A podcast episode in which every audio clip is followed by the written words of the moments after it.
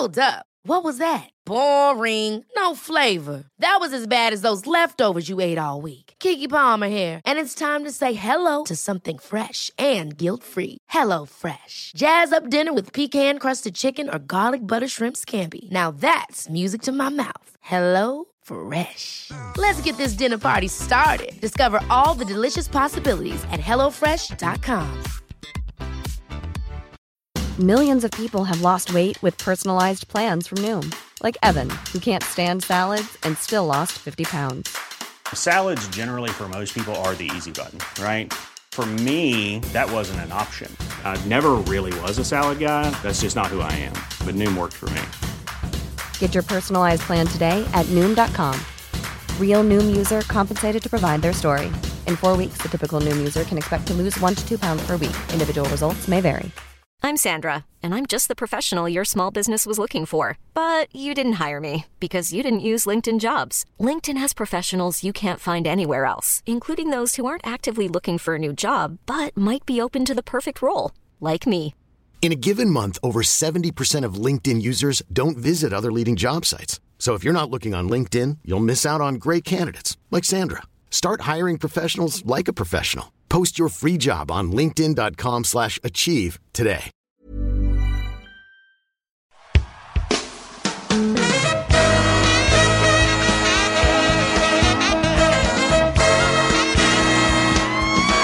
It's the Roundball Rock Podcast, starring Dave Schilling, Carl Bernstein, Seymour Hersh, Joey Devine, Ida B. Wells, Ida M. Tarbell, Upton Sinclair, Sean Keane, Glenn Greenwald, Nellie Bly, special guest Ken Klippenstein, Patreons, Alf Pogs, thank you Alf Pogs, Christine D'Amato, thank you Christine, Jeff Zom, thank you Jeff, musical guest The Clips, and now the temporary host of Roundball Rock, Joey Devine. Hi, it's me, Joey Devine, your temporary host of the Roundball Rock podcast, and we are back with a brand new episode. I'm here, as always, with my good friend, the permanent co-host of Roundball Rock, uh, and uh, Yardbarker writer extraordinaire, also comedian, trivia host, um, babysitter. Uh, what else are you, Sean? You're uh, besides Rack on tour. Rock on tour, um, former uh, middle school geography bee champion. Mm-hmm. Great, great, great. Um, any other any other uh, uh awards you want to bring up? swim instructor, Uh-huh. um, uh, 2014 Goldie Award winner for Mhm. excellence in stand-up comedy from the defunct San Francisco Bay Guardian. Didn't it immediately go out of business the second they yeah, like like literally a week later. Mhm. A week later, I was it Mhm. was they were out of it. Like I was like, yeah, I, I was attending like a wake for uh, that free Mm. weekly uh, within days of uh, it hitting the shelf. So it, I think I might have been in the final edition of the San Francisco Bay Right, Guardian. So I'm you are sure. the you are the forever the reigning. the I am yeah. still the greatest comedian in San Francisco. Which again, they didn't even necessarily say. They just said uh, outstanding. Mm-hmm. Um. Well, I'm I'm glad to talk to you, Sean. I'm glad you've Thank won all those awards. Um, Thank you. Just, just I, I, ha- I have a lot of banners hung on the ceiling of my podcast studio right now. Oh, good. Um, yeah, I cover them up when I'm recording other podcasts, though, and I put pictures of Blake Griffin over them. mhm. I, of course, uh, only have my life size cutout of Ryen Russillo, my hero. Yeah, Um, that's right. Do you have that photo of him in the gym snapping a towel? I don't. He's uh he actually is uh wearing a policeman's uniform and a uh, he has a tattoo of the Blue Lives Matter uh, Punisher skull.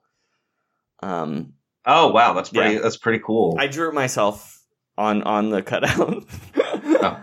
Um, I guess you know what we should comment on that real quick. There's been a lot of Bill Simmons news, Sean, um, lately. And what do you have to say about Bill? Anything?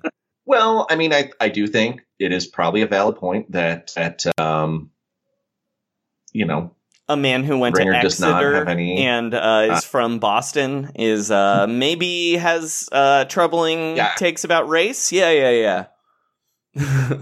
also just um, I mean, look, it is it is it is a common thing in many industries where people are not. Um, it is the way that people talk about racism as in it being like a conscious act and something that has to do with the hate in your heart rather than the unconscious or conscious bias to being from uh, Connecticut, going to prep school, Mhm. then going to a Catholic school. The fact that you put all of your uh, college buddies and friends and relatives Mhm. on your productions means there are a lot of white people. You Mhm. need to actually uh, try to be diverse. You can't just uh, have your Republican lawyer friend be your political correspondent Mhm. in a responsible way.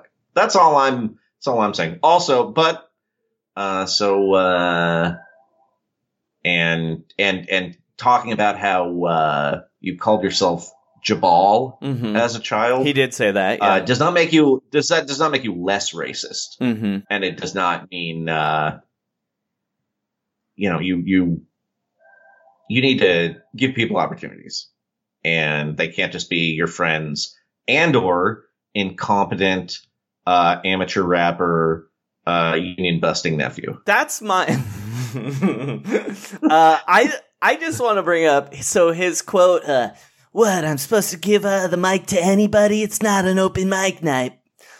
Uh, I will say, as someone who's attended thousands of stand-up open Uh-huh. mic nights, um, I will say that quote is correct in that any open mic night that had a child the the host's child rapping as the intro would not have lasted two weeks. So it is No, not people an would not open have mic that. night. Yeah. Uh, also, open mic mic nights uh, tend to have a lot of minority voices, actually. And that is all. The ringer is also not like that. Uh, but like an open mic night, um, often the host friends get preferential treatment and don't have to uh, wait in line Mhm. as long, right. uh, and are considered to be beloved by again the patrons of the open mic. Right. hmm So uh, yeah, that's all I'm saying. But congratulations to former Bachelorette Rachel Lindsay on her no show on the Ringer, and uh, hope to hear her on the rewatchables soon. Uh, probably talking about the movie Iron Eagle. That's my guess. Uh, so, uh, we're, we're watching Ghosts of Girlfriends Past, and, uh, Rachel, I was just wondering, um, who won the movie? Who, even, who's your Mount Rushmore of the Girlfriends Past? Um,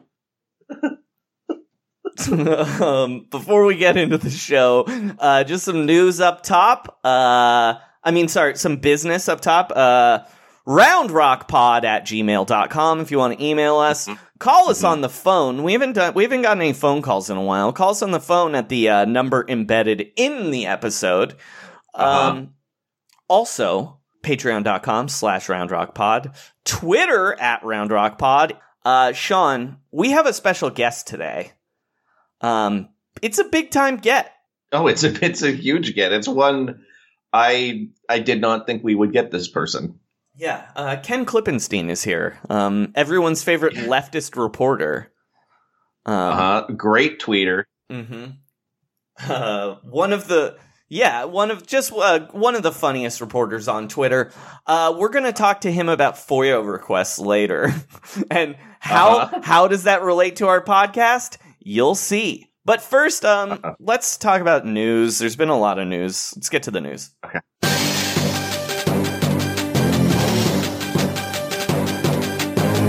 This is Round Ball Rock News. Basketball news. For humans and robots. Trust the process. All right, Sean. Our top story. The NBA, in the dumbest possible way of doing good, like literally the least they can do, right? Has determined that players are allowed to replace their last names with statements for social justice on the back of their jerseys. So this is like the nickname jersey thing they did. Was that for Christmas that they did that? I don't remember exactly It doesn't matter. when But it yeah, was, but yes. They can put they can put a slogan like many like the it looks like in the Premier League they've just put Black Lives Matter as the name on many of the jerseys, which you know that fine universal. Um, But here's the I get- problem yeah, with what yeah. they're doing. mhm. Um, players can put whatever they want on it, and Spencer Uh-huh. Dinwiddie has announced what he's going to wear on his jersey. Are you ready? uh huh. Sorry, Spencer Dinwiddie is putting his number 26, and instead of his last name or Dinwiddie coin or Dogecoin or Uh huh. Elon Musk's face or whatever. He's just decided uh, his last name instead will say trillion. That's Uh-huh. his social justice statement. Um, Sean, do you want to explain why he's wearing trillion twenty six on his jersey? Yeah, it, apparently that's the uh, the national deficit. Uh huh. So uh, Spencer Dinwiddie, besides being um, an inspiring story of perseverance in the NBA and a weird cryptocurrency uh, cap circumventer, uh, is also apparently an aggressive deficit hawk Uh-huh. and austerity advocate. Yeah, he decided that the issue, Uh. his biggest issue, he wants to carries the national deficit. Yes, that is Um, because right now that is this is the moment for Uh-huh. this. Uh huh. um, we need to we need the government to spend less money apparently Mhm. to choke out the economy to send people on the streets and balance that budget Also, uh, you know, someone has someone told Spencer Dinwiddie that the deficit is uh, fake. yeah it does it really does not matter at all Yeah. it is uh it's just something that rich people uh try to make poor people care about Anyway, this is lame and hilarious, and of course, the worst. I but I would like to announce. uh-huh Uh, congratulations, Spen- Spencer Dinwiddie. You have replaced CJ McCollum as worst dork nerd in the NBA. i think he is he the nba's young sheldon now I think he is. I think Spencer Dinwiddie is now the NBA's young Sheldon. that's what he needs to have on the back of his jersey y-u-n-g sheldon um also what happened right after like hours after And He did immediately tested positive for COVID 19, and now it seems like he might not be even coming to the bubble. it is it's pro- i would say it's like 20 a 20% chance that he goes. Uh, we'll get into it later but like no one on the nets is going. Uh huh. it's crazy. Um also Ja Morant uh, had to apologize for saying he wanted to put fuck 12 Yeah. on his Which jersey. rules? Uh, don't apologize. That's Yeah. tight. i mean i i understand why he had to but Yeah. it's still it's still really funny Um, uh, in other bubble news, uh, our friend Sean Highkin uh, got a this is a quote from scoop this is a big scoop Yeah, got a scoop from Damian Lillard. Uh, Sean tweeted uh, at Highkin on Twitter. Follow him. Uh, Sean tweeted, Dame says he's not planning on leaving his hotel room in Orlando outside of games slash practices slash workouts. Quote, I'll have my PS3, my PS4, my mic, my studio equipment. I'm chillin', unquote. ah boy So, I I wish he had stopped at PS4. Well, we'll get to that, but what I want to say is, um, Sean, everyone on this podcast knows I'm an Xbox man. You are. Um, yeah. And look, are the games worse markedly? Yeah. But you know what? Can I play Xbox 360 games on my Xbox One? I sure can. This is why Yeah. you yeah. go Xbox because it's backwards compatible, baby. You don't need to be mhm. lugging both your PS3, your Xbox 360, and your Xbox One around. Yeah. You just get the Xbox One, baby.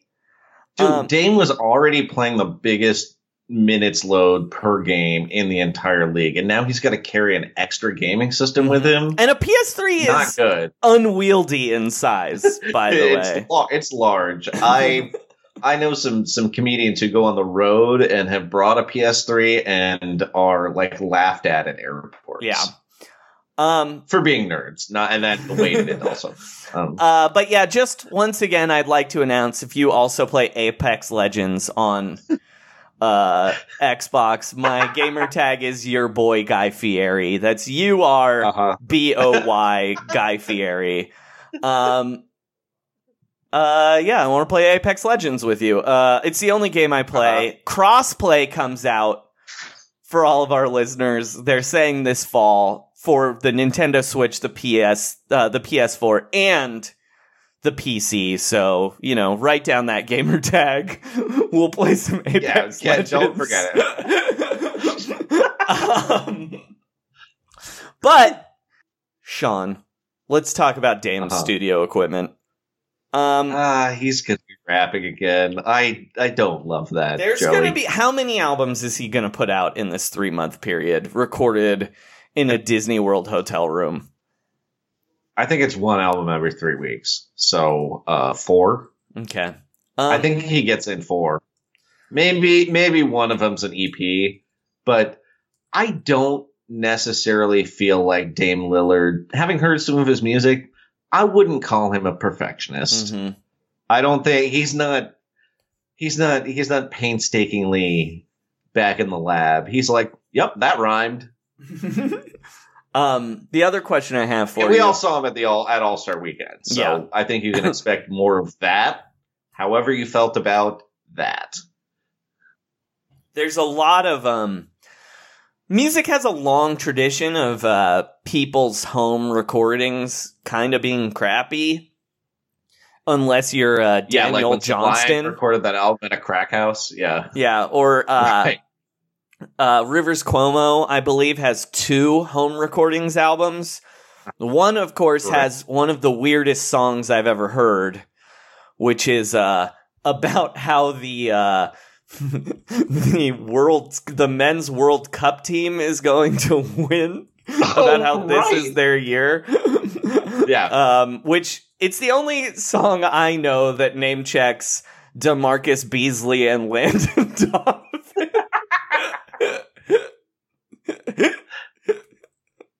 I have to say that is extremely on brand for Rivers Cuomo. The, the the Cobi Jones of alternative rock. He's No, written that's two, that's mean to Cobi He's Jones. written I'm sorry. two songs about men's World Cup, men's Team USA World Cup uh, uh, anthems. I guess there's "Represent," which was actually the unofficial U.S. soccer album, and then there's the one I'm talking about, which I believe is called "Our Day Is Coming."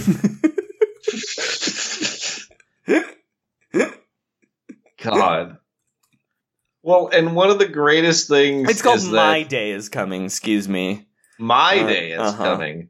Uh, Um, and it's He- about the 2006 Men's World Cup uh, team, which I believe. Oh, that's what represent is Did- about, or our day is coming. Our- My Day is Coming is about the 2006 team. Represent is about the 2010 team. I believe they don't score a point in 2006. I believe that's true. possible. yeah. They definitely they definitely don't get out of the first round. And uh, in 2010, he was very confident that uh, the U.S. would make the quarterfinal. Mhm. Oh, and he insisted that Bonnaroo would be showing the U.S. England game. Um. Yeah. So, uh, 2006, my day So is be- coming, yeah. which is a weirdly sad song, by the way. It's just him and a piano. uh, includes Oh, like the- those normal soccer anthems you hear.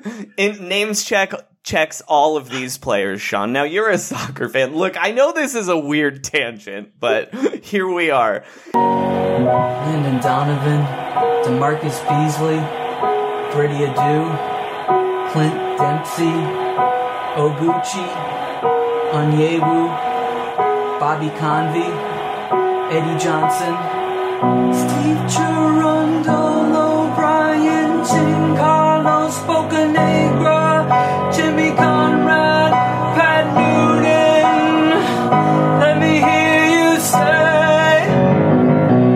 He's, he uh-huh. sings uh-huh. the names Landon Donovan, DaMarcus Beasley, Freddy Adu, uh-huh. Clint Dempsey. Oh, the potential, all the potential for Freddy Adu. Oh, I heard they tore down his statue at Nike Town this week.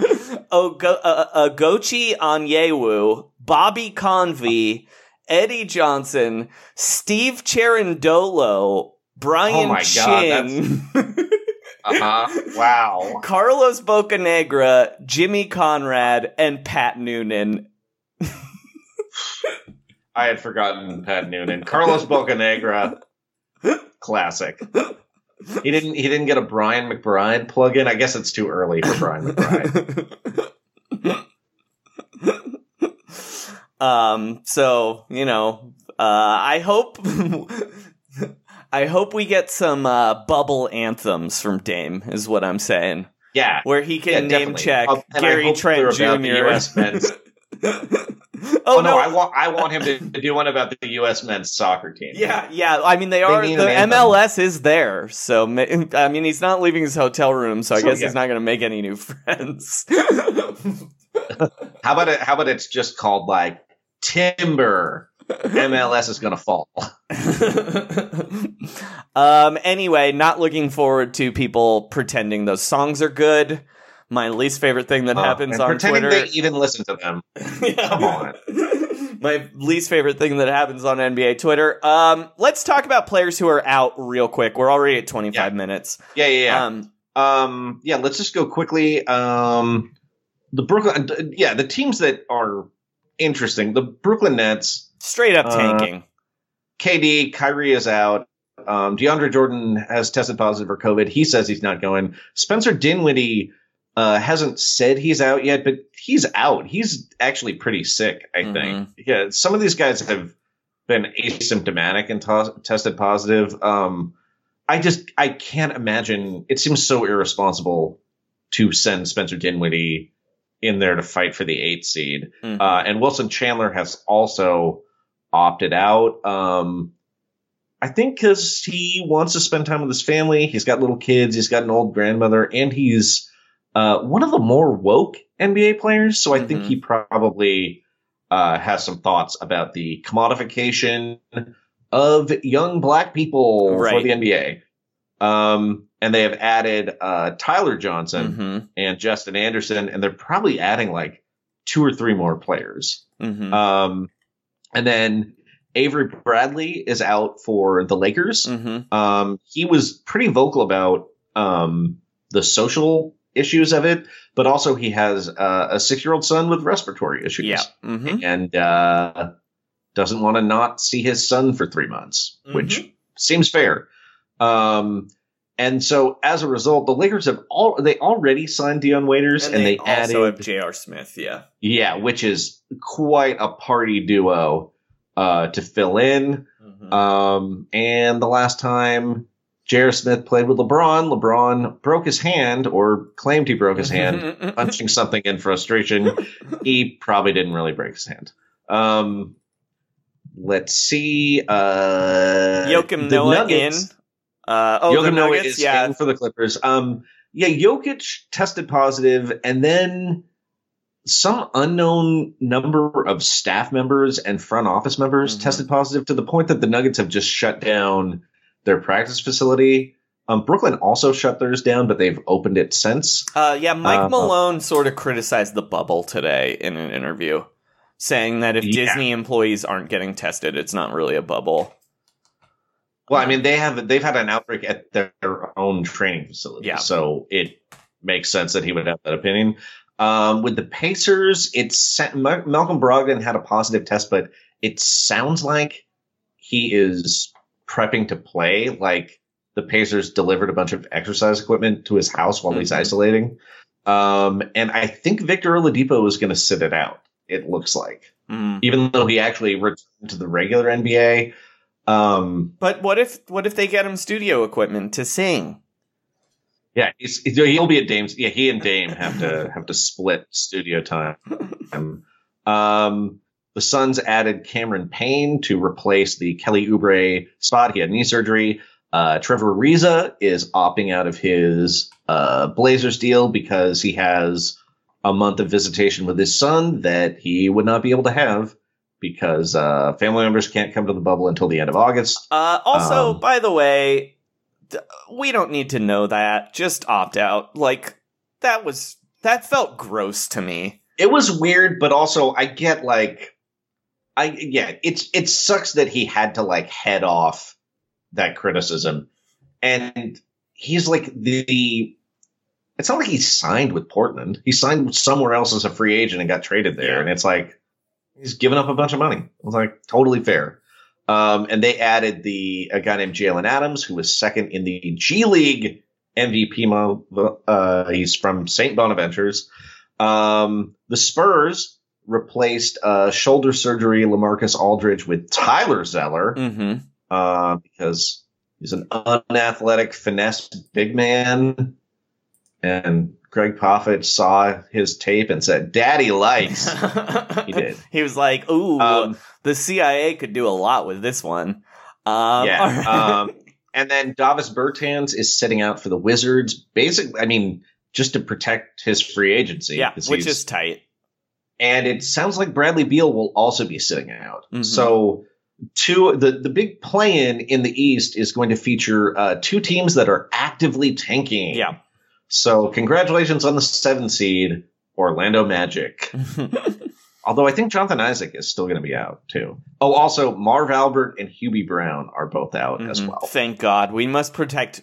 I mean, fuck. Who cares about Marv Albert? But we must protect Hubie Brown at all costs. I, I still like Marv. I mean, Marv's fine, but you know, Marv is. uh Marv was about to get forced out this But year. yeah, Marv is. Let's just say slipped. He was getting a lot of names wrong last playoffs. It was kind of he's, sad. he's 79 years Yeah. old, which is only slightly older than uh, Joe Biden. Yeah. But Hubie, Hubie's sharp as a fucking knife, baby. Uh, Joey Hubie- did, Joe, yeah, Hubie's Hubie's perfect. Like Bill Rat, I, I want uh, the the two protect Hubie Brown, protect Bill Raftery. Mhm. Those are the two Yeah. most important people in broadcasting to protect.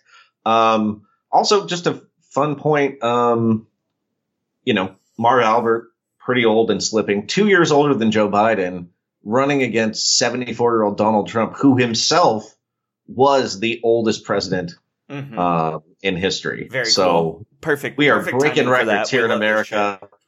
Um, Teaming up with an 80 year old Speaker of the House. Mm-mm-mm. um, All right, let's Um, get to Ken. We're at 30 minutes. um, We talked to our friend Ken Klippenstein about uh, what we could do maybe to uncover some NBA conspiracy theories. Here is our interview with Ken. All right, we are here with uh, Ken Klippenstein. Uh, a, he's a writer for The Nation, an investigative uh, journalist, and most importantly, Harry Cherry's arch nemesis. Uh, most, im- uh, he's also though an expert in freedom of information requests, which is why we've had him on today. Ken, how are you? Hey, I'm hanging in there. How you guys doing? Uh, we're doing great. Uh, we're ready to get to the bottom to some question. Uh, uh, we're trying to get to the bottom to, of some questions we've had for a long time. But before we start, uh, I just wanted to uh, talk to you real quick. Um, Ken, how much do you know about basketball? I know that you like uh, shoot the ball on the net. Mm-hmm. uh, Perfect. and there's Uh-huh. there's dribbling, and you can do it between your legs too. Yeah, Um, that's about the extent of it. yeah, yeah. You know basically everything there is to know. That's so you've you've Yeah. got all the important parts down. Uh, I should also mention anytime we have a chance to bring on another person who's also from the East Bay, uh, we we jump at it. So you, Sean's from Pleasanton, I'm from uh, or sorry, Sean's from Pleasant Hill. I'm from Alameda. So it's that we're full on. oh no, kidding! Yeah. right on. Yeah, I grew up in Liv- I grew up in Livermore. I think that's what it is. Oh, nice. Um, so Sean, well, I guess first off, Ken, I should ask you for uh our listeners who only know about basketball and that's the only thing they know. Can you explain to them what a FOIA request is? I'll try to do it in a metaphor that's like I'll be like a politician where I'm trying to relate everything to sports. You do it. Tell it like gotta- Mayor, like Mayor Pete would do it. Yeah. yeah.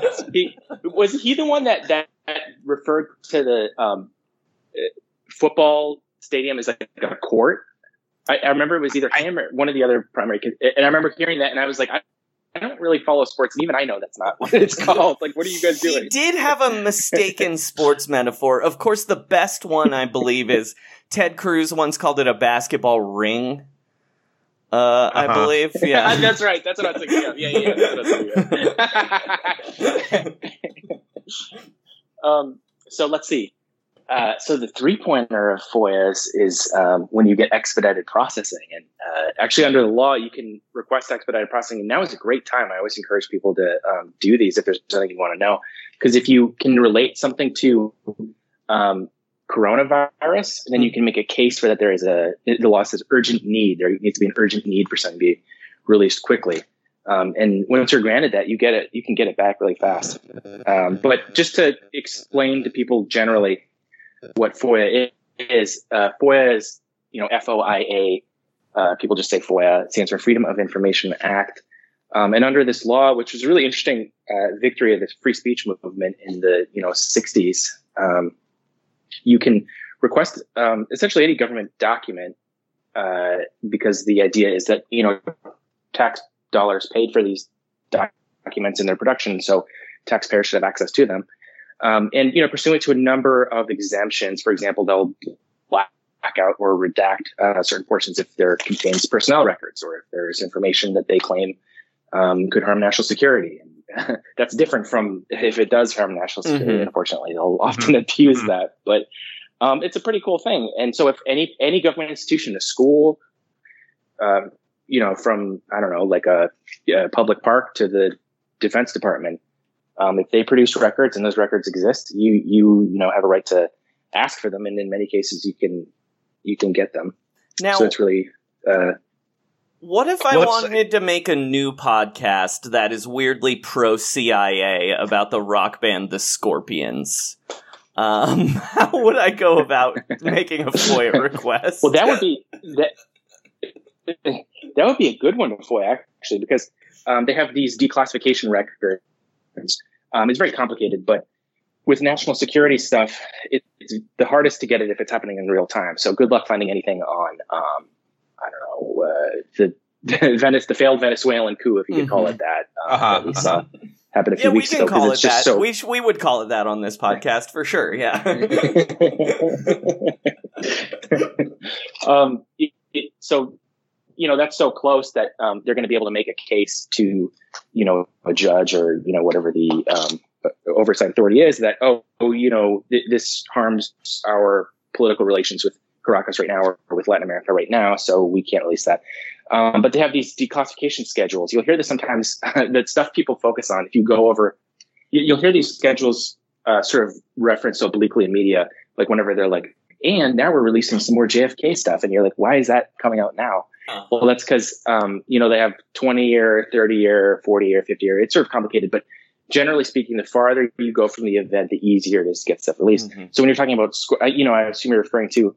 Um, there's a really good book on this actually. It's called um, the the Cultural Cold War by um, Frances Stoner Saunders. She talks about she's a historian um, who talks about um, you know CIA's role in uh, you know cer- propping up certain t- like uh, cultural and you know art art Mhm. edifices in, in Western Europe after World War II because they wanted to crush communism. Um, Right. So one of the ways they went about doing that was to you know back art forms that they thought would uh, you know embody you know free markets or whatever it may be. So that's actually a really good one. I would I would send it to the CIA Okay. um, and, and try to find out, you know.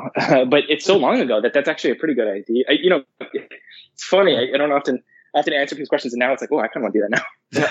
well, the joke I was making is there is a weird uh, pro CIA podcast about the rock band, the Scorpions. People are listening to right now. The Pod Save America Wait, guys did pro- it.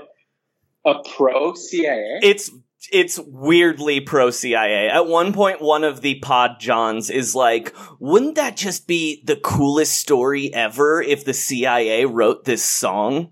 And the guy keeps talking to Oh, like Russian no. people, and they're like, and cannot comprehend how depressed they are when they learn that it's possible the CIA wrote their favorite song. Like he just doesn't get it. That's like the scene. That's like a scene in True Detective where he's watching the tape and he's like, "No!" I realized that your favorite band was made by some guy wearing a tie who went to Harvard. Um. So Sean, you What's have. A- the- oh, go ahead. You go. I had one question, which is, what's the longest you've ever had to wait for a FOIA request to get fulfilled? I still. I mean, I guess there's probably still some pending. Yeah. Yeah, I still have one pending from the very first month that I sent them out. Um, Oh wow. I yeah, I have a weird brain. So when I first got into it, I got obsessed, and I probably sent maybe like 500 out. And so um, a decent fraction of those um, are still are still pending because I didn't have much practice. Um, you know, a lot of the timeliness of the response comes down to how well, well you word it, and you want to be really narrow. You want to find out. Um, I mean, one of the secrets of FOIA, or at least my approach, is I often have sources that are just telling me what the documents are called. Um, because if you know what they're called, then it's like way harder for them to slow roll it. Uh, and it make, they, they have to go to Congress and tell them, um, you know, I produced this many FOIAs. Aren't, you know, aren't I great? Aren't we being really transparent? And so the way they juke their numbers and get them up is just by responding to the easiest ones first. And so they can knock a bunch out. So if you make it easy for them, then, uh, that can help with, with hearing back quickly. But yeah, I have probably yeah. dozens that are five years, six years, seven years, I think. That's the equivalent. Uh, the NBA equivalent of that would be uh, FOIA garbage time, when uh, it's the outcome's not that important anymore, but you're just kind of juicing your stats. so Um. So. So am I like the FOIA? I'm trying to think of the name. Am I the am I the FOIA like LeBron? Like who's the big guy now? Like it's I- I LeBron. Yeah. Yeah, and you're you're actually I would say that you're a volume shooter, which means you're putting up a lot of FOIA requests. So you're like a real scoring champ. I would say you're like an Iverson type, honestly. That's like hundred percent true too, because people always say, "Oh, you're so good at it." Actually, that's not really true. I just like um, send a lot, and the ones that you see are like the best ones. You're not seeing the like you know um, four out of five other ones that that either didn't produce anything interesting or didn't produce anything at all. So yeah, that's a good that's a good observation. What's well, I, the I will say uh, Oh. that well, I did. You know, you you you deny hundred percent of the FOIA requests you don't make. Yeah, Let's, exactly. let's- let's I need to have poster. There was a poster of of um what did it, Michael Jordan. They they had the qu- quotes like that, and, and I always thought it was kind of funny you know, Michael Jordan trying to motivate kids. Is it do they Right. are all athletes into success win, or do they just get branded that way by by the kind of media companies? Um, I think it's probably 50-50 because I think when you're an athlete, there's a certain amount of um, your chances of getting to the level you're at were so low. You probably there is a probably part of you that thinks you were like touched by God or you oh, know. like confirmation bias. Yeah, because so exactly. awesome. Yeah. yeah. Um, okay. Well, and there's also plenty of guys who think they were touched by God and like wash out in college Mhm. too. You just don't Oh. actually hear about that person. Right. Well, they become cops. Yeah, they Yeah, be- they do become cops. Yeah. Um, so I do want to. Well, first, actually, the first question before we get into the basketball, I want to ask you one thing. What have Yeah. you ever just gotten like so like you know like gotten goofy and been like, what is the most ridiculous thing I can make a FOIA request about, or like um. I guess what is the mo- what is the silliest thing you've ever made a FOIA request for? Um, I don't think it, it felt silly doing it, but it was like legitimate. So like I sent it to the Department of Homeland Security because Trump, I don't know if you guys remember this. He had asked if he could make a moat and fill it with alligators to keep Yes. immigrants from coming across. So I'm typing it across and I'm typing it and I'm just thinking of how insane it is that I'm even doing this. You know what I mean? Like, so that would probably be the most ridiculous. And it wasn't even a gag. Like, I don't think I could think of a gag that would be more insane than that. So, but if you want to find funny stuff, um, a lot of the agencies will publish um, these FOIA. What is it called? Uh, FOIA. It's like these catalogs of requests that other people have done. And if you go through these requests, the most common requester is like um, I don't know if you guys watched King of the Hill. It's like Dale Gribble, Mm-hmm. where they want to Uh-huh. know about they want to know about Roswell and they want to know about like um, you know the Clinton murder ring. Mhm. And they, I, I assume now it's QAnon because I haven't checked it in a while. But that is like sa- it's kind of sad. It's like we have this awesome tool that, by the way, a lot of countries either don't have or or they have in a very attenuated form. Um, you know, very limited what they can ask for. Um, so uh, I know that our documentary re- record, and I won't have to say this, but uh, that's one way the U.S. is like one of the best in the world. Is we do have a really rich documentary and declassification record because of the free speech movement um, in in the, '60s, uh, you know, and, and other things. But um, and it's sad because we have this awesome tool, and the way that it's used is everybody want everybody wants to know about like chemtrails. Yeah, like the And if you just go Denver through the- airport. right, right, exactly. Um, all right, so Sean, you put together some conspiracies that we're going to walk Ken through said conspiracies and then ask him how he would investigate them, correct? Uh yes, yes. Okay. We're going to try to just give a good outline of what the conspiracy is, and then from that figure out what we would do. Yeah. Yeah. So, so the biggest conspiracy, um, I would say this is probably the biggest NBA conspiracy that there is. Yes. Joey. Absolutely. Um, so in 1993, uh, as as depicted in The Last Dance, um, Michael Jordan retired from basketball to go play minor league baseball for the Chicago White Sox. But the rumor is that uh, in the year or so before, there'd been a lot of stories about uh, Michael Jordan uh, gambling to excess, like going to casinos. Um, he wrote a check to cover a golf bet that went to a drug dealer, and his father was killed that summer under very mysterious circumstances where um, he was, I think he was in South Carolina. Is that right, Joey? I think that's Anyway, he correct, was- yeah. He was he was supposedly sleeping in his car on the side of the road and was murdered in a uh, carjacking, basically. hmm But now, the, yeah. yeah, get to the conspiracy part. You're you're lingering So on the really yeah, yeah, sad part. Sorry, sorry, Um, sorry. Yeah, uh, the conspiracy is that uh, NBA, the NBA, or Commissioner David Stern specifically, um, forced Michael Jordan to take a break from the league in order to get his gambling under control, and that's why he had his uh, year and a half uh, as a baseball player. I see. So how would you find out about this? Yes. Uh, like, is there is there? Could you get an FBI file for any of these people involved? So the way federal FOIA works, because there's different ones. Uh, there's federal that governs, you know, the federal agencies like FBI, DoD, CIA, etc. Um, and then every state has its own interpretation. So like there's like the California Sunshine Act, there's the Illinois Open Records Act. Uh, you know, it's pretty similar, but they interpret it in, in different ways. Um, so this would be a federal FOIA.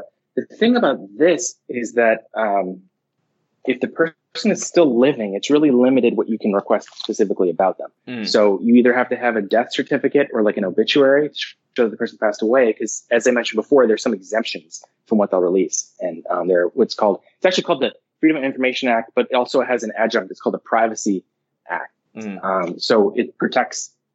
You know, I can't just get your medical records or something if you're, or even you know stuff that might impinge on your privacy if you're still alive. So I would either look for someone associated with this who has passed away, or another workaround that I've, you know, made a lot of use of is asking for organizations that are sort of um, adjacent to or or or somehow um, overlap with these individuals that you're interested in. So once you mention a name, they get all uptight. Um, but if you say um, say that say that um, Michael Jordan had some um, LLC or something that he set up um, during that time, or even just knowing his personal address, you could ask for. Um, obviously, FBI is going to have the most access because they, you know, have the most sophisticated technology and things to be able to watch things. But even just local police, if there was like weird, um, I don't know, like surveillance of Jordan going on by the the the head of this um, basketball association or any other sort of criminality, um, if you just ask for um, a police department, what's called their CAD records, police they love to generate data about everything, and that's power systems generally. Very power cool. generally. Love it. yeah, this is the thing. So when you have a surveillance state, as in many ways we do, um, sort of exhaust port to the Death Star of that is that they're constantly making files, and because of FOIA, you can get all those and sort of in an asymmetric way use it against them. Um, but that's a whole no- another story. But for our purposes, um, yeah, police generate all sorts of stuff. Even if, even if it, it, sure, everyone knows police reports, but there's way more that they, if someone so much as calls just to say, I think I see something, even if they don't file a formal report, that's, that's cataloged. If a cop sees something, they, you know, punch it into their little computer. Mm, well, you can't Um, believe so that. Uh, yeah, no, they won't do that. they don't, don't do that to black people like Michael Jordan.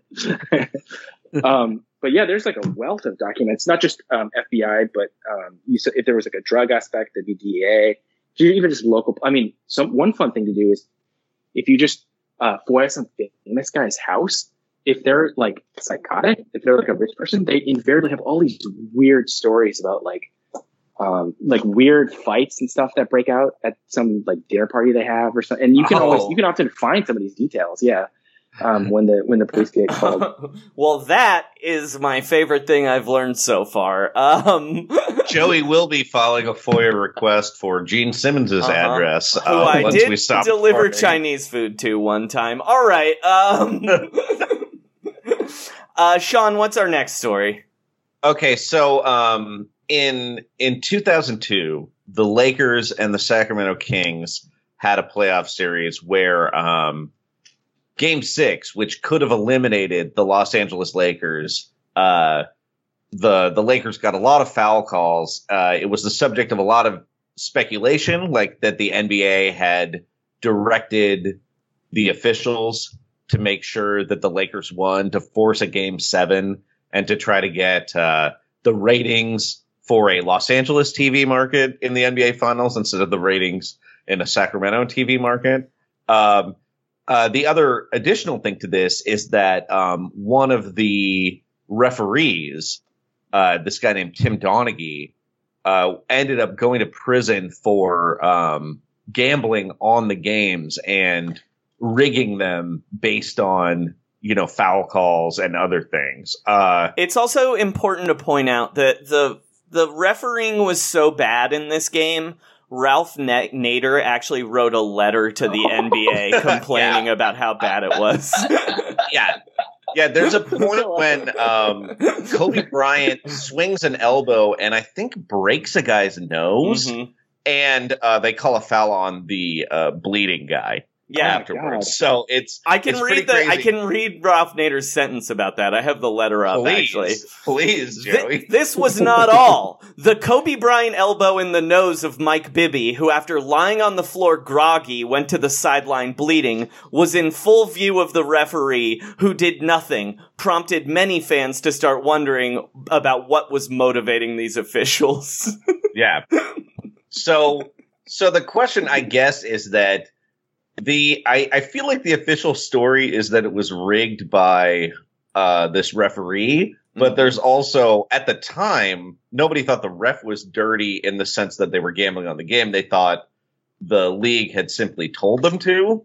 And then the third possibility is that uh Miami Heat president Pat Riley uh, trademarked the phrase three-peat in the 80s. Mm-hmm. And it's possible that he interfered individually uh, to try to sell more three-peat branded merch That's- with the Lakers winning the third title. row. That's, Sean's maybe a- own personal that's my conspiracy own personal theory. conspiracy theory that that the shadow hand uh, to the NBA is uh, Pat Riley uh, stealing a teammate's uh, stealing one of his players' terms, three-peat, and, trying to sell more T-shirts. Yeah.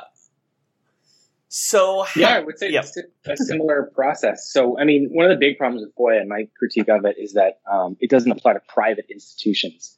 So, you know, you can't. It, it- this is really astonishing, and uh, I'm amazed that since being a reporter, I've sort of you sort of learn why private corporations are so dangerous in a lot of ways. There's zero presumption of transparency unless they're a public trade, publicly traded corporation, in which case they'll disclose, you know, small bits of information about quarterly earnings and things like that.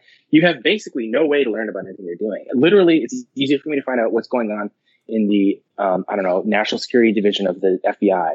Uh, um, than it is to find out about what's what what like Kroger grocery store or whatever the corporation is that owns it is, is doing. There's no presumption of transparency. So what you have to do is in your FOIAs is you got to find ways, like I was saying before, that they overlap with public institutions. Since you can only FOIA government institutions. Um, and you know, like I've been critical of the U.S. government in a lot of ways, but um, one way that they you know are better than uh, corporations is at least you can find out what they're doing. You can't even. Ask, I mean, there's. If, good luck asking, you know, Goldman Sachs, like, oh, so what are you guys lobbying on? They'll just laugh at you, you know. Um, so, so I would look at like if there were any sort of a criminal elements. Um, again, law enforcement loves to collect intelligence. Their favorite thing to do at the federal level when it's DEA, FBI, things like that. They like to just look and watch for a very long time before they actually like do anything. They love, I don't know what it is, but they love to just collect mountains of information. So I would try to find anyone that had any sort of criminal ties that this person might interact with. Again, find people that died. Um, if, if all the sort of principal players are, are, still alive, ask for spouses that may have passed away. Okay. Because um, they'll still give you stuff like documents they might have produced about the living people. It's just that they'll redact their names and some identifying information about them. But very often you can you can find from context like who who they're talking about. You know, like it, so in this case it might be maybe you know Michael Jordan's still alive, I assume. Um, and so uh, it, would be maybe a document would say like this individual stopped playing basketball and started playing baseball for two years. It's like, well, I wonder who that is. Yeah. You know, so you can usually guess, right. usually guess from the context, even if even if the person's still living. So yeah, just I would just blanket it in uh, request for for stuff that uh, any anything sort of tangent to or or, or close to the the stuff that you're interested in. Yeah, Tim Donaghy, there was an FBI investigation, so there's probably Ooh. a fair amount of. I mean, there's pro- there was yeah. probably a lot of surveillance before he actually got charged because it came out in July of 2007, like five years after this series, and there's kind of no telling how long he was being investigated before that. So, yeah, he did go yeah, to federal prison. So there's different types of investigations. So FBI can have a preliminary investigation, and the sort of legal bar for conducting that is much lower than if you want to have a formal investigation. And every step along the way, they're producing mountains of records. Um, so I guess the most difficult thing is law enforcement. They also like to claim they can't claim national security in the same way that say the intelligence community can, but they they have law enforcement invest- exemptions. So they'll say, oh, you don't want to cause harm to an ongoing matter. They'll say, oh, these are like law enforcement techniques that we don't want to disclose, or if we give you information that you're asking for, it's gonna it's gonna you'll you'll know about some surveillance technique that we have that the public doesn't know about that we can use on the bad guys or however they put it. Um, so so they're like, and then also with confidential informants, they like to say like, oh, the stuff they told us this is from the CI, so we can't we can't disclose that. So there's a lot of ways they can fight back, but um, again, they just produce so much; it's really hard for them to keep everything from from slipping out. You know. All right, Sean, why don't we move on to our next one, which is my favorite one on the list, I think. Yeah, so um, Spurs, uh, San Antonio Spurs coach Gregg Popovich uh, has a very national security adjacent background. I would say. Um, uh, I can read some of the things about it. I pulled them up. Uh, so oh, great, he great, went thanks. to uh, he went to the Air Force Academy. Uh, he uh, was stationed in he was in, he had a brief, quote brief stint as an intelligence officer in eastern Turkey. This is in 1970, by the way. His bachelor's degree is in Soviet studies. Yes, and That's his nice. bachelor's degree is in Soviet studies. And there have been there, yeah. yeah. there have been rumors that uh, he was a CIA agent. Um, Yeah, he he toured Eastern Europe and the Soviet Union with the Armed Forces basketball team, which absolutely seems like something very similar to like the film crew in Argo. Um, mm-hmm. just just like any excuse to be in this place. Um, and then he he had five duties, five years of active duty in the Air Force. He also apparently told one of his childhood friends that he was off to go to Air Force spy school. Um.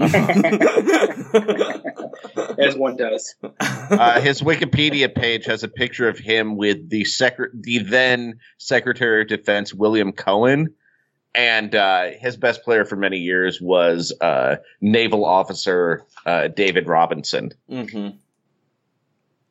Yeah, well, so in the case of CIA, um, they actually are answerable to the State Department, or technically they're supposed to be. So the the state, so the CIA station chief is actually supposed to answer the ambassador from whatever the you know, um, embassy embassy is in that country. So I would ask for records from the uh, respective um, State Department uh, offices in, in the different countries that he was in at that uh, point in time, because they would really be the ones handling him. Um, again, when you get a CIA, that's like they, you know, they love their national security exemptions. Um, you know, this seems pretty distant, so it might be that um, they'll release a lot of it.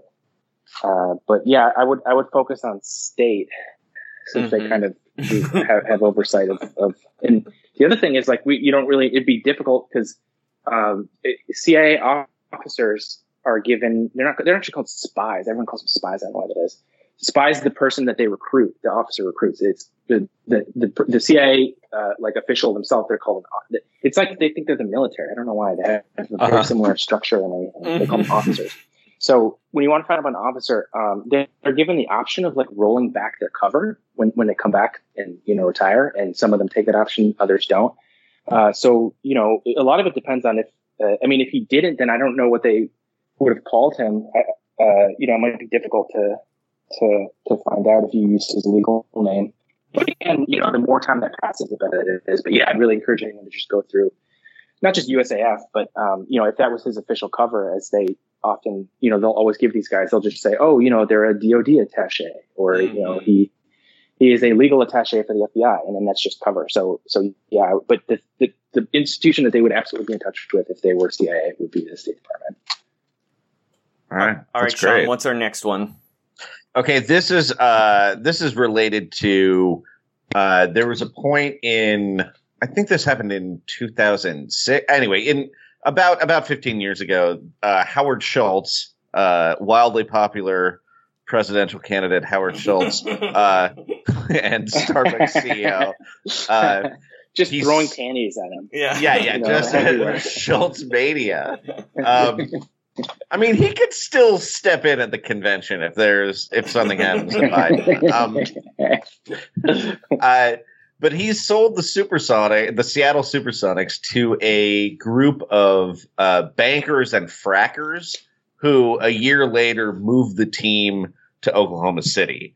And is there a way to find out if the NBA knew that that was going to happen when they approved the sale? Because when it happened, it was sort of presented as if uh, they would stay in Seattle for some conditions, like they got a new arena or something, and then they immediately moved the team. Yeah, they uh, basically uh, moved it to a much smaller media market in a much worse city, uh, even though no one wanted them to, just because they own the team. Which seems like Would something been- Yeah. that would happen in like the 1940s, but it actually happened in 2006.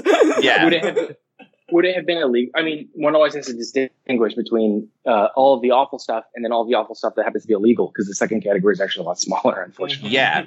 Uh, Well- w- would this have been illegal? Well, what I would say is, yeah, I don't know if it would explicitly be illegal, but what I would suggest is, um, there is, there is a very questionable death hmm later from one of the members of the Oklahoma City ownership group.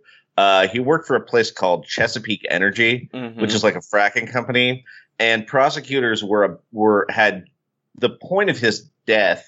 He had just been indicted for conspir uh, sorry for conspiracy to suppress by basically bid rigging for uh, land Natural deals gas, for fracking. yeah. That's the Yeah, thing. natural That's the gas. thing about these billionaires is you can always learn a lot because there's no billion. Every billionaire leaves a wake of just insane, felonious, you know, scandal and and and and uh, schemes and, and cons and things. So that's always provides the Yeah. great fodder. for- Well, that guy, that man's kind of thing, name was Aubrey McClendon, who also, if you rem- if you've watched Oh, one of the, the- many Fire Festival documentaries, uh, was that guy's mentor.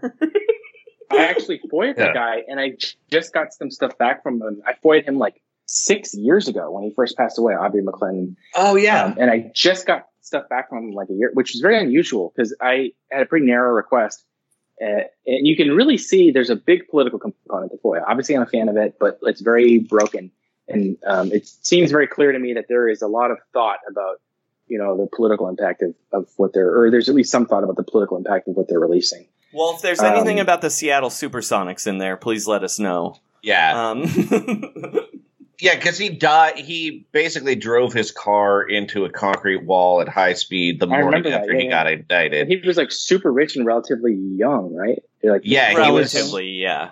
He was like Yeah, in uh, his for a he was 56, to- yeah. Mm. billionaires live to 112. Yeah. so young, young I mean, he billionaire. was he was supposed to be. He basically ditched out on a on a private dinner that involved many rich people, but included uh, Vicente Fox, the former president wow. of Mexico. So there Mhm. there might be a lot of lanes to find. Uh, I still think that this was also uh, a big reason why Kevin Durant left the uh, the Thunder. Mhm. Like that's a bad sign when one of your team owners is uh, All right. clearly in in too deep to a lot of stuff. Yeah. Yeah. Uh, so Well, our, it sounds like you guys have the right idea. Is look at look at the criminal. I mean, I have to stop giving out all my all my trade secrets. I have some competition soon. uh, This so podcast is about to go in a wildly different direction. Going forward, Joey. a friend of ours is a Memphis Grizzlies fan, and he wanted to know. Uh, so Jared Kushner's older brother owns 2.5% of the Memphis Grizzlies. And he wants to know, is there a way to use FOIA requests to figure out how evil of a Kushner he is?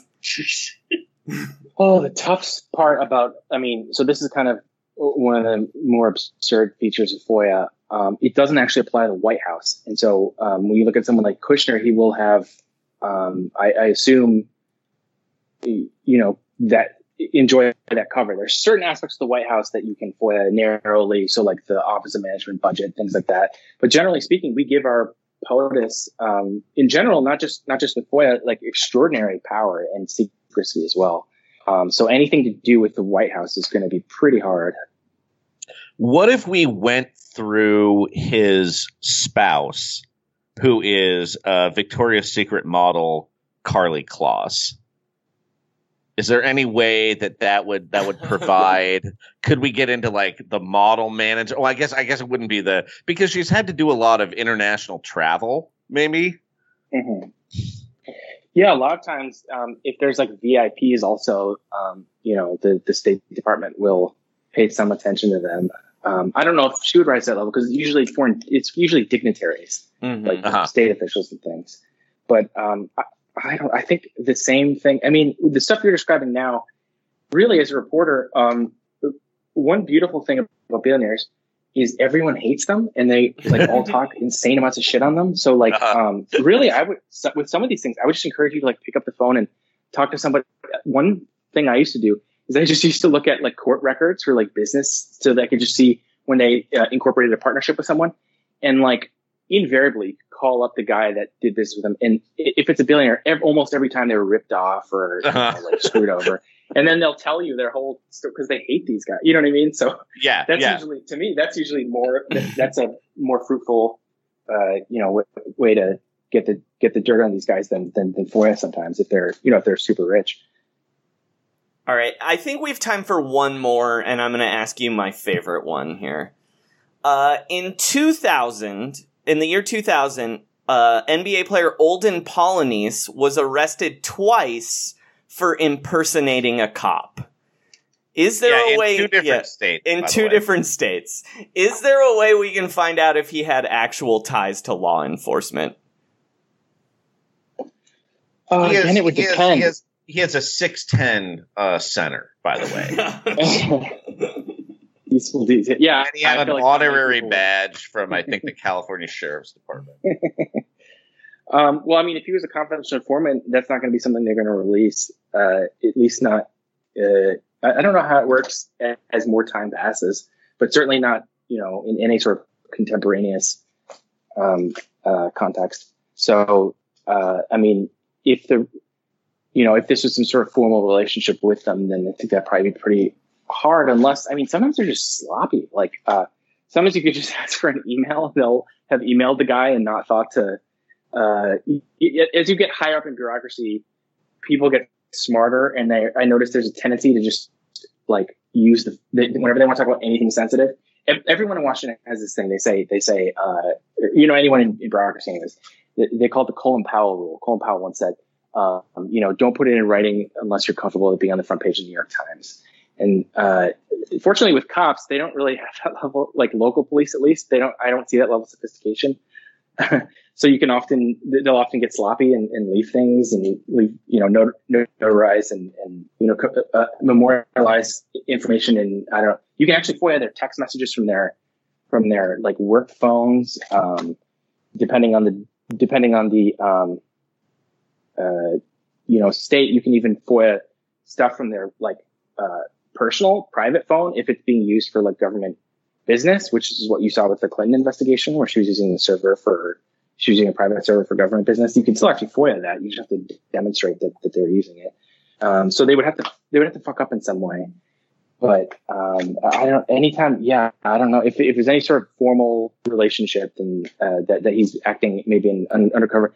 I don't know how you hide an undercover guy that's like six five though. So I assume six ten. He's six ten. He was also like three fifty. he basically would.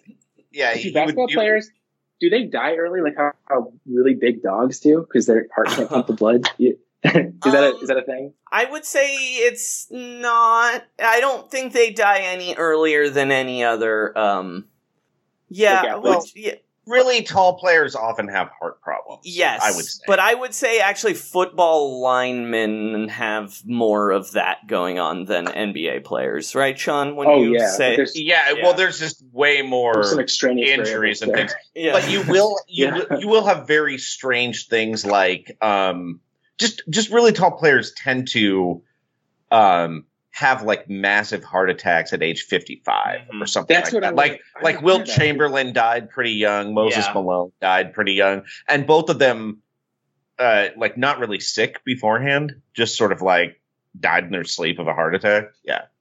So oh. I think there is probably a certain amount of strain of just like pumping blood that far. That being yeah. said, Bill Russell, uh, you know, who graduated college in 1957 is still like hanging out at NBA events and and tweeting uh, at MSNBC like every day. Yes, he yeah. he got on Twitter, I think. so he's he's like 85 years old now and he got on Twitter at like age 83 and a half and just yeah, pretty much like anyone of that age even Bill Russell is just kind of watching MSNBC and giving feedback. he literally tags MSNBC in basically every one of his tweets. the great, the great thing. It's no sadder than being like one of the like a Trump guy that's like has all the money in the world to do whatever you want, and you're screaming at Fox. Is you're screaming at like Chris Matthews? Mm-hmm. Yeah. well, this well, guy's pro MSNBC. Like Bill Russell's one of the great. He's like the first pro athlete who was like uh very um openly like worked in civil rights. Like he like he refuses to go back to boston because that's where he played because they were racist to him. Yeah uh, he, he, he, almost wouldn't let them retire his jersey yeah. but he only agreed to do it if no Bo- no actual boston fans were there because he was just like this city sucks. Um, yeah, he. Um, the other great thing about him is that for about his first two weeks on Twitter, his handle was something like "real Bill Russell" and then just a crazy like, string like of numbers. eighteen numbers. and I think someone someone at Twitter just finally reached out to him and was like, "We could just give you Bill Russell." Uh, um. Well, thanks, Ken. Uh, yeah, that was this great. was really enlightening. Uh, what would you like to plug? Oh gosh, um, I would say if you are federal government, uh, hit me up at Signal. I'm 202-510-1268. Oh, uh, please! Love to, find, love to, find, sources to help me with my FOIA uh, yes, expeditions. Please, if if one source comes from our dumb podcast, I will be so happy. yeah, we'll put we'll put that in the show notes too. Um, say that I again, Ken. That. What's your signal? My signal is 202-510-1268. It's a free encryption app that um, will kind of it, it, like encodes your messages so that uh, mm-hmm. people in in the middle can't read them. Mm-hmm. Uh, well, thanks a lot, Ken. So much for doing this. Oh, yeah, it yeah, that was awesome. We'll let you go. Thanks, Thank Scott. you for teaching me about uh, basketball and about um, basketball players' heart circulatory system. Yeah, hey, hey, anytime we're here. And Ralph Nader writing letters to the I story. NBA. That's so good. A strongly Like, worded Bernie- letter to the NBA. Bernie had NBA. a story. Bernie had a story like that. Do you remember when he was weighing in on the, some baseball regulation or something that he disagreed with? Do you remember this? This was like a few months ago. I They- Oh, was that the minor? No, it was about um they were That's right, cutting the minor- jobs to the minor Yeah, leagues. oh, yeah, yeah, yeah. That's right, yeah. So it actually was like a you know pretty legit workplace uh issue, labor issue. Yeah, yeah. Um, all right. Thanks a lot, Ken. All right, Thanks. take care, guys. Bye. Take care. Bye. All right, so that was Ken. Uh, please, uh, give him some tips if you're a whistleblower. He's available on Signal. Uh, you know, but do it safely. We don't want you. Uh, this country uh, is not great with whistleblowers, so be safe with Ken. And please uh, send us what FOIA requests you're sending the government, and we will tweet them out. Yeah, we'll tweet them out. Uh, Sean, Love it. before we go today, um, it's Mhm. time to check in with two guys we haven't checked in with for a while. Oh, that's Um, right. We look, we don't know anything about basketball. We're just two idiots. Luckily, we know a couple of nerds who know all the ins and outs of the salary cap, analytics, stats, and now apparently COVID 19. Um, one of them has a separate podcast he's been doing that I cannot find anywhere. I think it's on tour or something. Um, but it's time for an episode of the only podcast within a podcast about analytics. It's time for Slammed Up with Brett Slamson and Randy Ledoux. This is Slammed Up with Brett Slamson and Randy Ledoux. Analytics, friendship, efficiency, and promo codes. These guys are fucking dorks. Welcome to the Slammed Up Analytics Basketball Podcast, uh, the only podcast within another podcast. Uh, my name is Brett Slamson, and with me, as often, is my co-host Randy Ledoux. How are you doing, Randy? Oh, I'm doing okay, Brett. Um, it's been pretty slow over here. You know, I've been working for the Biden campaign, but we're in hiding, so Mhm. not much work to do. Yeah, are you are you staying in the same basement as uh, Sleepy Joe? Uh, not anymore. I have now um returned to the dollhouse that I live in. Uh, Mhm. on the rental property that you I'm I'm sharing. We covered that Mhm. last episode. We are we yep you are sharing it. Uh, isolation. It's tough for landlords. It's tough for tenants. It's tough for the podcasting community. Mhm. Um, but yeah, we're mainly mainly my job now is I uh, route any requests or press calls that go to Joe to a uh, a recording of Joe from 25 years ago, so he sounds more lucid. Mm-hmm. Mm-hmm. Um, how have you been?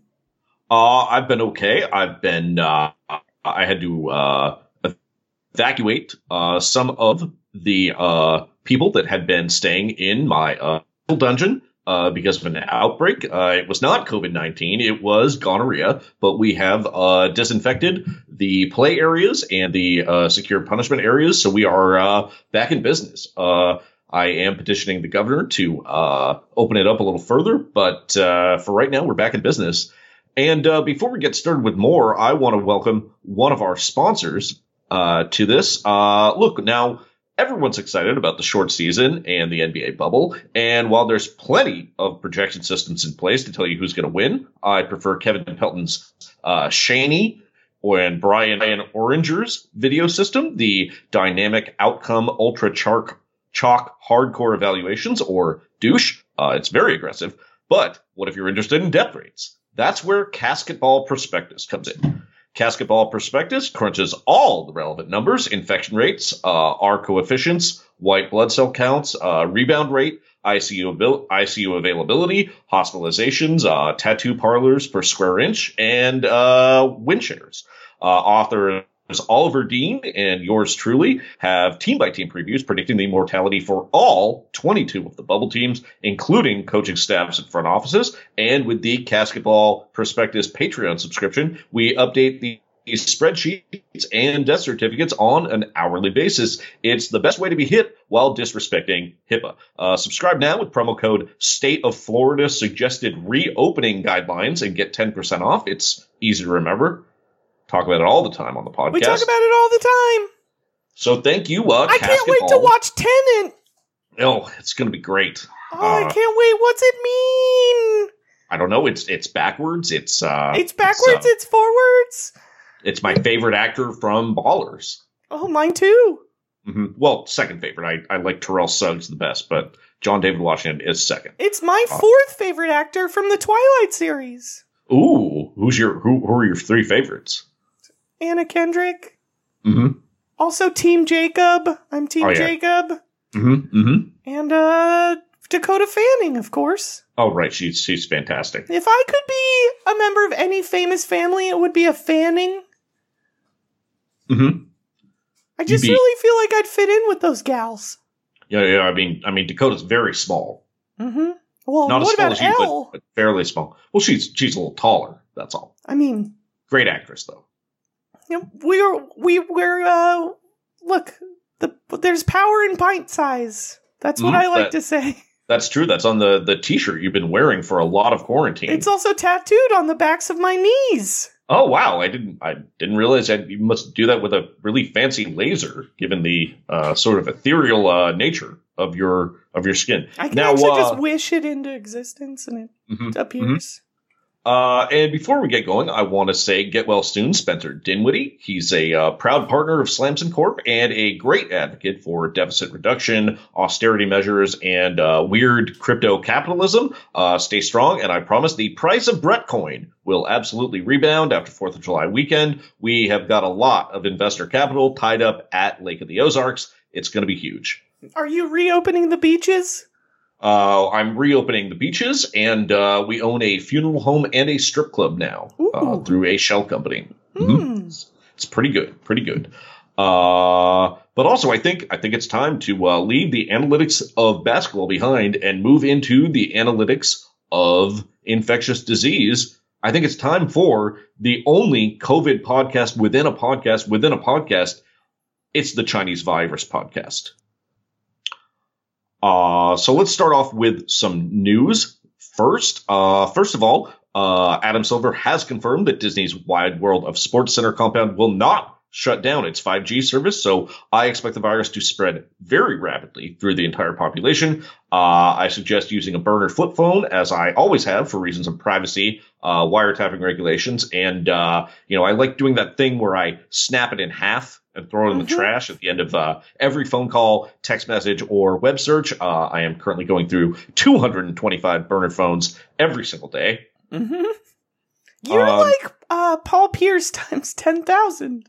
I'm like Paul Pierce and Joe Dumars had a baby, and it was a technophobe. Mm-hmm. It's uh, it's pretty great. You're like And- the anti Tiger Woods. I am the anti Tiger Woods. I uh, I'm I'm very private, and uh, you know I I I don't ever um I I never sleep with a uh, diner waitress. It's all uh, roadhouses and or uh, you know a I'll, I'll go to a Chick Fil A.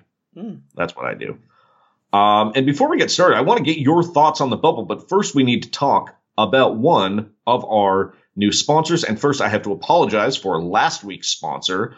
Uh, it was definitely a bad idea uh, due to recent events and on the advice of my lawyer. My lawyer is, of course, Randy Ledoux. Uh, Randy, you That's have a legal me. background. I have a legal Mhm. background.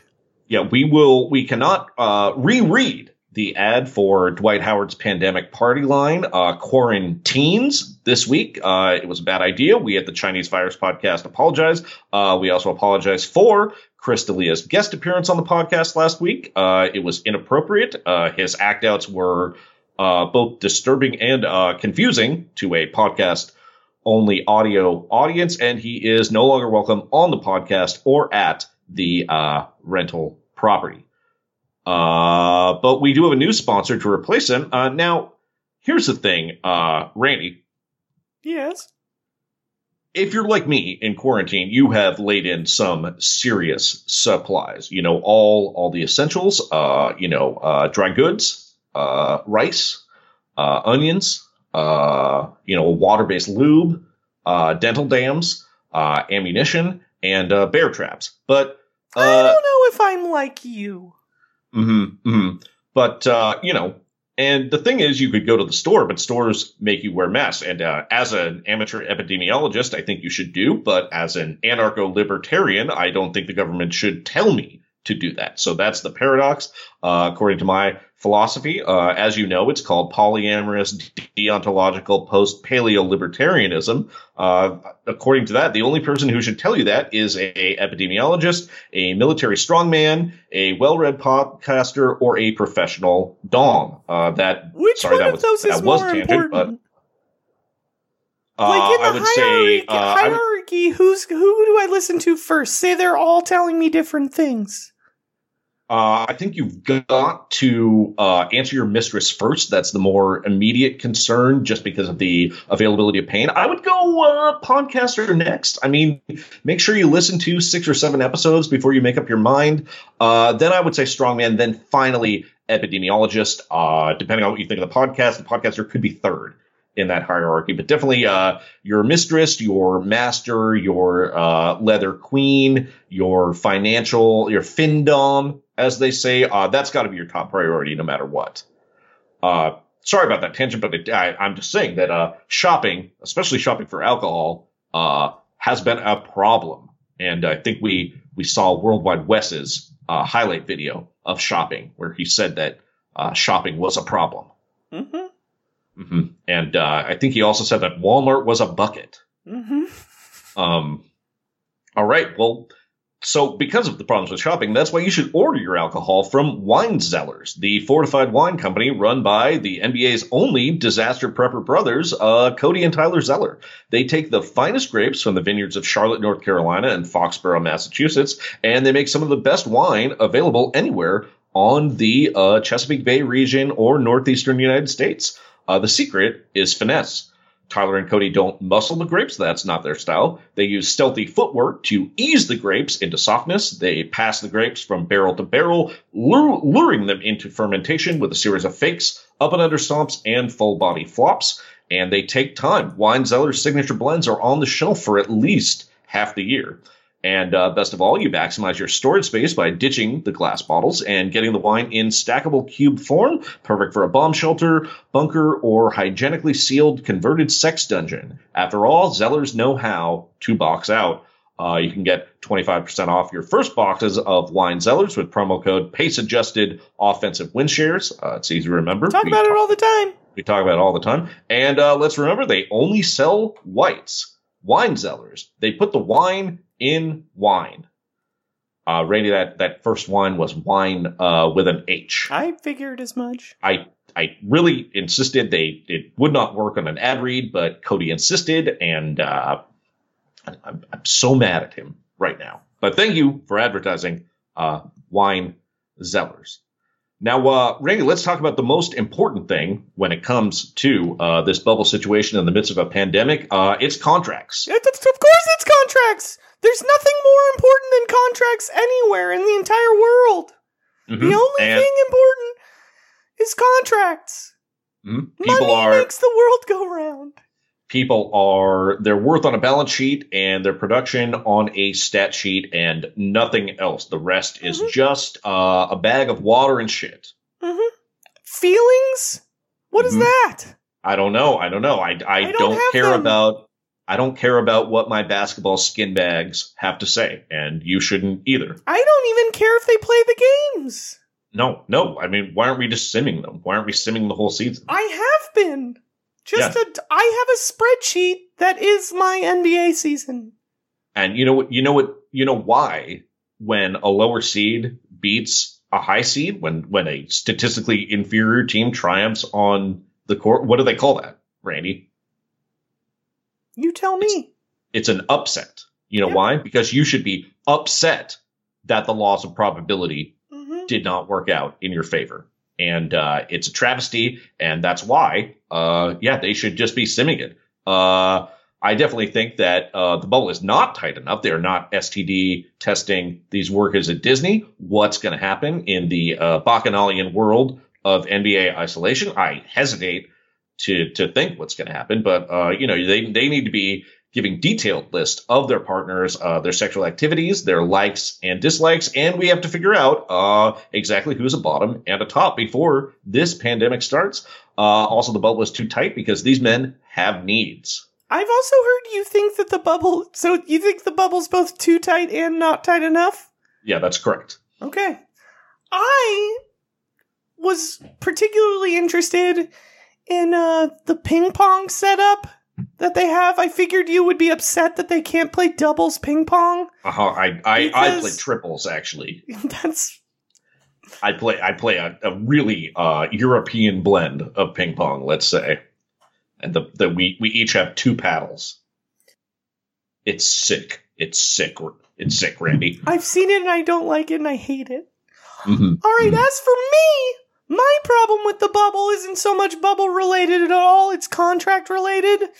And I believe that we need to redo the CBA so that each player's dollar amount is now tied to the number of COVID antibodies they have in their system Oh, this is fantastic. for this the is next fantastic. 10 years. Mm-hmm, mm-hmm, We need mhm. to rip up all these supermax contracts and uh make them max antibody contracts. Yeah, super max equals uh, super health, which means uh, I believe There's uh, too much risk. mhm, We mhm. need to mitigate the risk by Yeah, uh by uh correlating blood tests with dollars. It's the Mhm. only way I'll understand what's happening in the world. hmm It needs it needs to have a financial cost attached to it, or it it you, you might as well be speaking Chinese. You know what I'm saying? hmm hmm Speaking and uh, of, do you have cons- some conspiracies you want to debunk here? I do, but I need to talk to one of our sponsors first. Uh, this week on the Chinese Virus Podcast, we are sponsored by Lauren Boebert for Congress. Uh, I actually met uh, the congressional candidate from Colorado on the dark web doing various cryptocurrency transactions, photo exchanges, and some light sexting. Uh, eventually, I visited her excellent rifle, excellent restaurant. I'm sorry. In Rifle, Colorado. It's called Shooter's Grill. The servers are hot, but not as hot as the lead they're packing, Randy. Uh, now, as you may have heard, she is a QAnon supporter, and uh, while I don't embrace that philosophy, I am, of course, deeply concerned about the uh, influence of the deep state. Um, I have I have a some Go ahead, Randy. I'm cute. I mean, you're cute. yeah. You, what, are you, oh, I guess you are actually have been pretty highly placed in the government for a while. Uh, No, Are you- I'm not. I don't know any. I, it was just some poetry I was writing, and it sort of Oh. spun out of control. right. Oh, oh, it's from your. You have that chapbook about storm poetry. Yeah, Oh, and that got leaked to. Uh, I thought I 8chan. was putting it on my own personal live journal, and somehow Mm-hmm. I posted it to 8chan. Uh-huh. I meant to post some some funny frog memes I found. Mhm. Uh-oh. Uh-oh. I accidentally posted some poetry I wrote that was meant just for me, and I've been very embarrassed about it. This whole Are you time. an are you an are you an accidental shit poster, Randy? Yeah. Uh, this is this is this is amazing. I uh you know your your poetry is I, I have to say I I you know how much I dislike words that are not uh, officially arranged for maximum information value, right, Randy? I do. Yeah, and I I I tolerate your poetry. Well, thank you. Um, I absolutely tolerate it. It's not about Donald Trump or any of that, though. No, It's about my feelings and what it's like to be a man who is ageless, Mhm. who was shrunk in an experiment, and now can I cannot die and cannot live, and Mhm. te- technically I'm not even human anymore. It's true. It's true. It's it's the storm inside yourself. Exactly. It's it's mainly about how sad I'm gonna be when you die.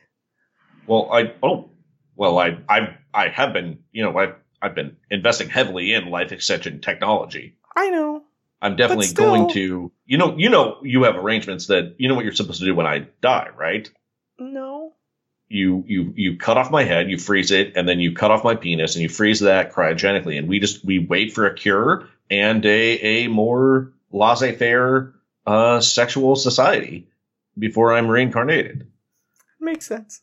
Yeah. I'll do it. Um, incredible. Um, oh, I'm sorry. I need to get Back back, to to, this, this ad woman. read.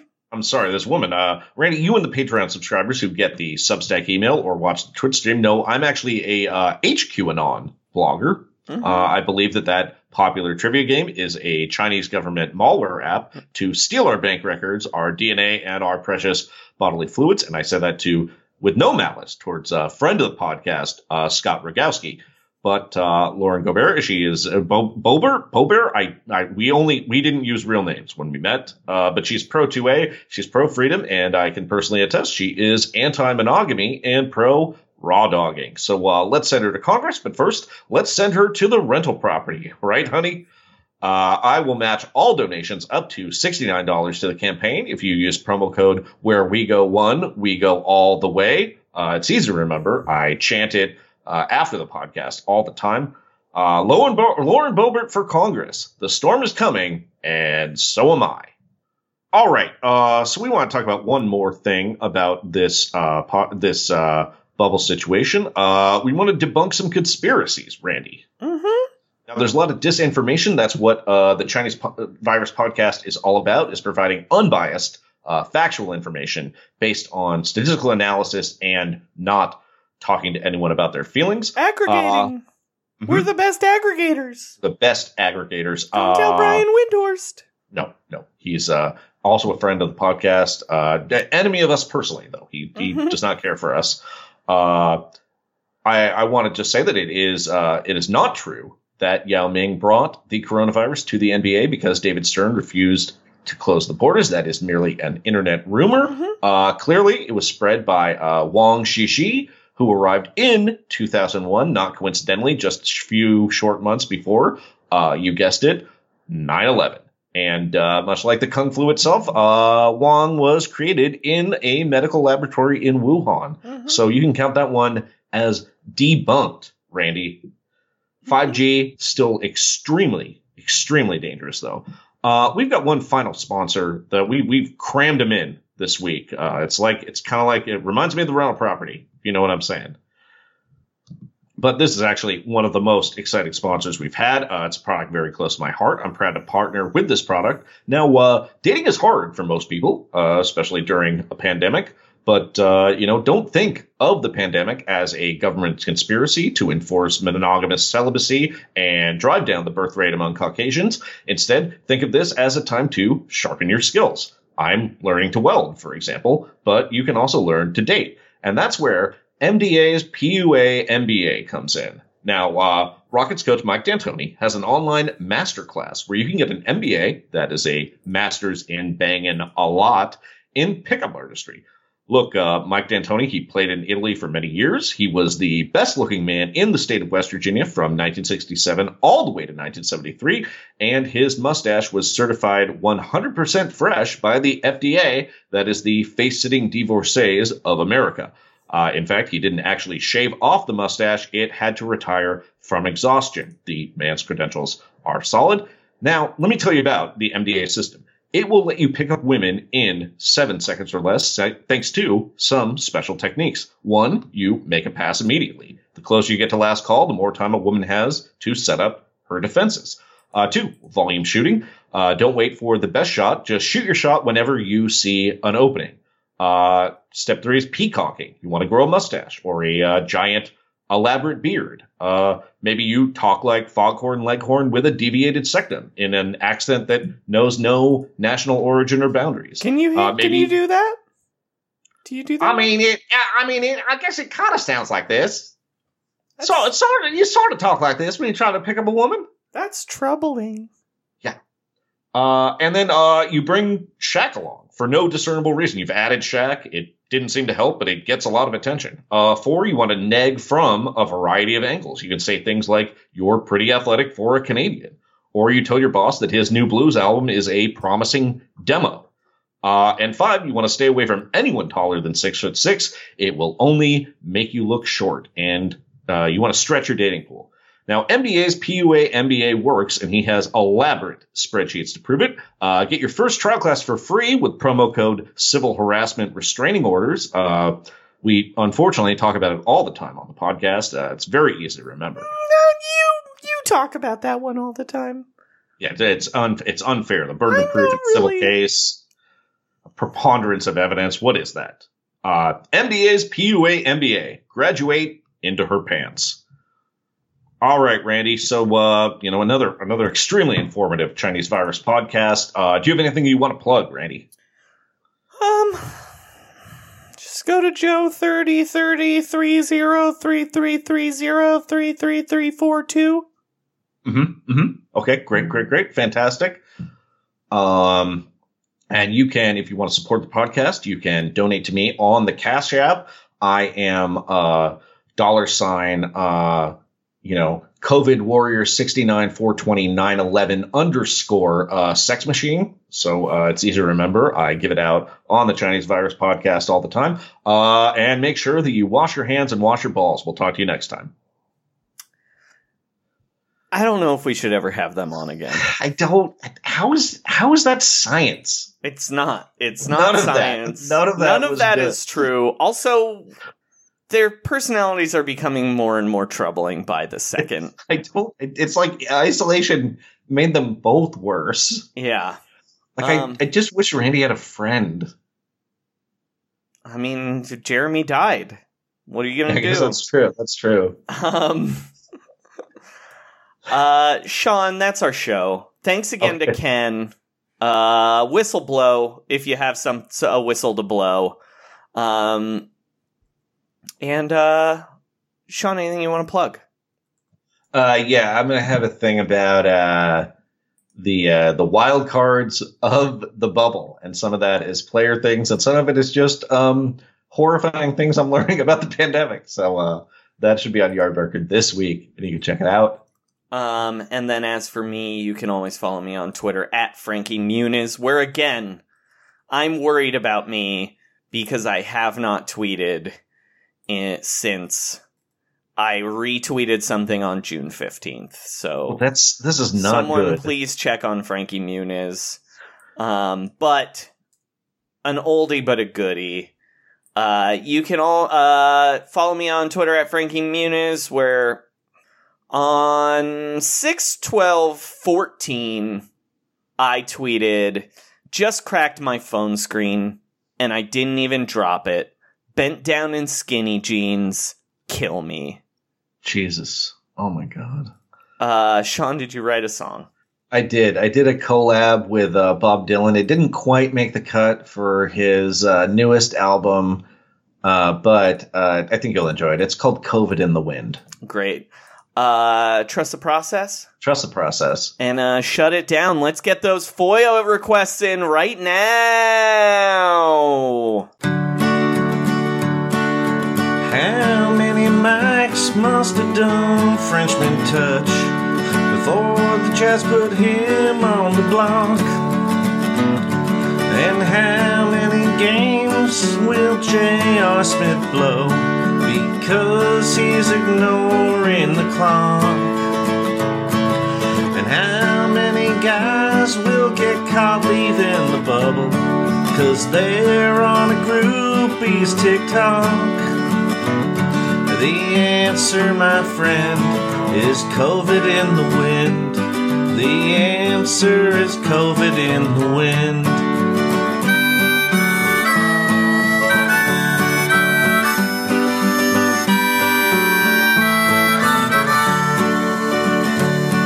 On how many broadcasts will Jeff and Mark fight before they're infecting Mike Breen? Times would Trey Burke have to cough before he would trust a vaccine? And how many questions will NBA owners dodge, pretending they didn't know Epstein? The answer, my friend, is COVID in the wind. The answer is COVID in the wind.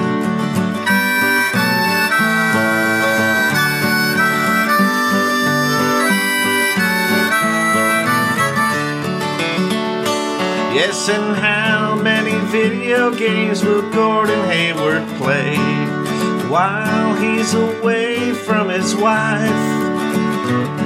And how many bitcoins will Dinwiddie sell while he's fighting for his life? And how many civilians will Landry Griffith kill before they defund Barney Fife? The answer, my friend, is COVID in the wind. The answer is COVID in the wind. Hey, and the wind's a transmitting force.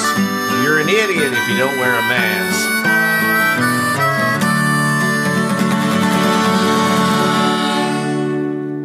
All right.